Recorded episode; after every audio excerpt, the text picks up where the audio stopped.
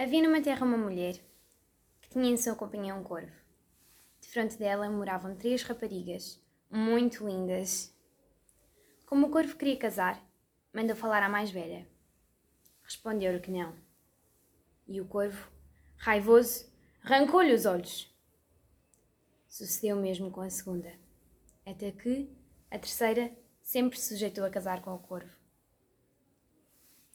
Tempos depois de já viverem na sua casa, a rapariga falou-me à vizinha no seu desgosto de estar casada com um corvo.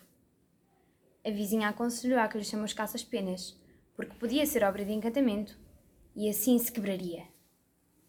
Quando, à noite, se foram os dois deitar, a rapariga chegou a candeia às penas do corvo.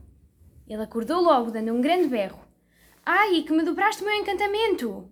Se me queres salvar, vai pôr-te àquela janela, e todos os pássaros que vis, chama-os e pede-lhes assim: Venham passarinhos, venham despir-se para vestir el rei que está nu.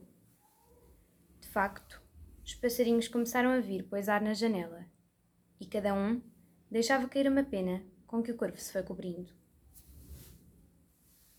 Depois que ficou outra vez emplumado, o corvo bateu as asas e desapareceu, dizendo para a mulher: Agora, se me quiseres tornar a ver, sapatos de ferro has de romper.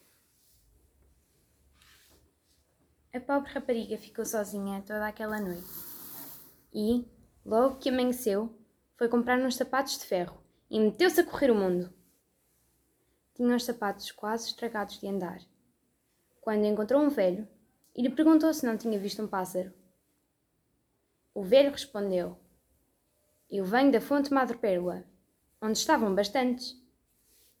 Ela continuou o seu caminho e, antes de chegar à fonte, encontrou um corvo que lhe disse: Olha, se quiser salvar o rei, vai à fonte, onde estará uma lavadeira a lavar um vestido de penas. Tira-lhe-o e lava-o tu.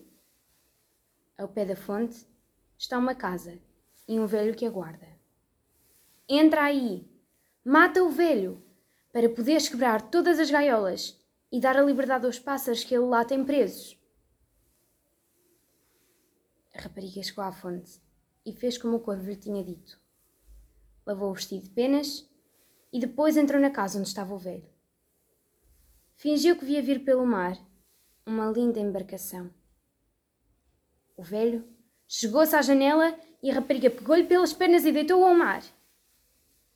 Depois quebrou todas as gaiolas e os pássaros em liberdade tornaram-se príncipes que estavam encantados. E entre eles estava o seu marido, que era rei, e lhes pôs a obrigação de a servirem toda a vida.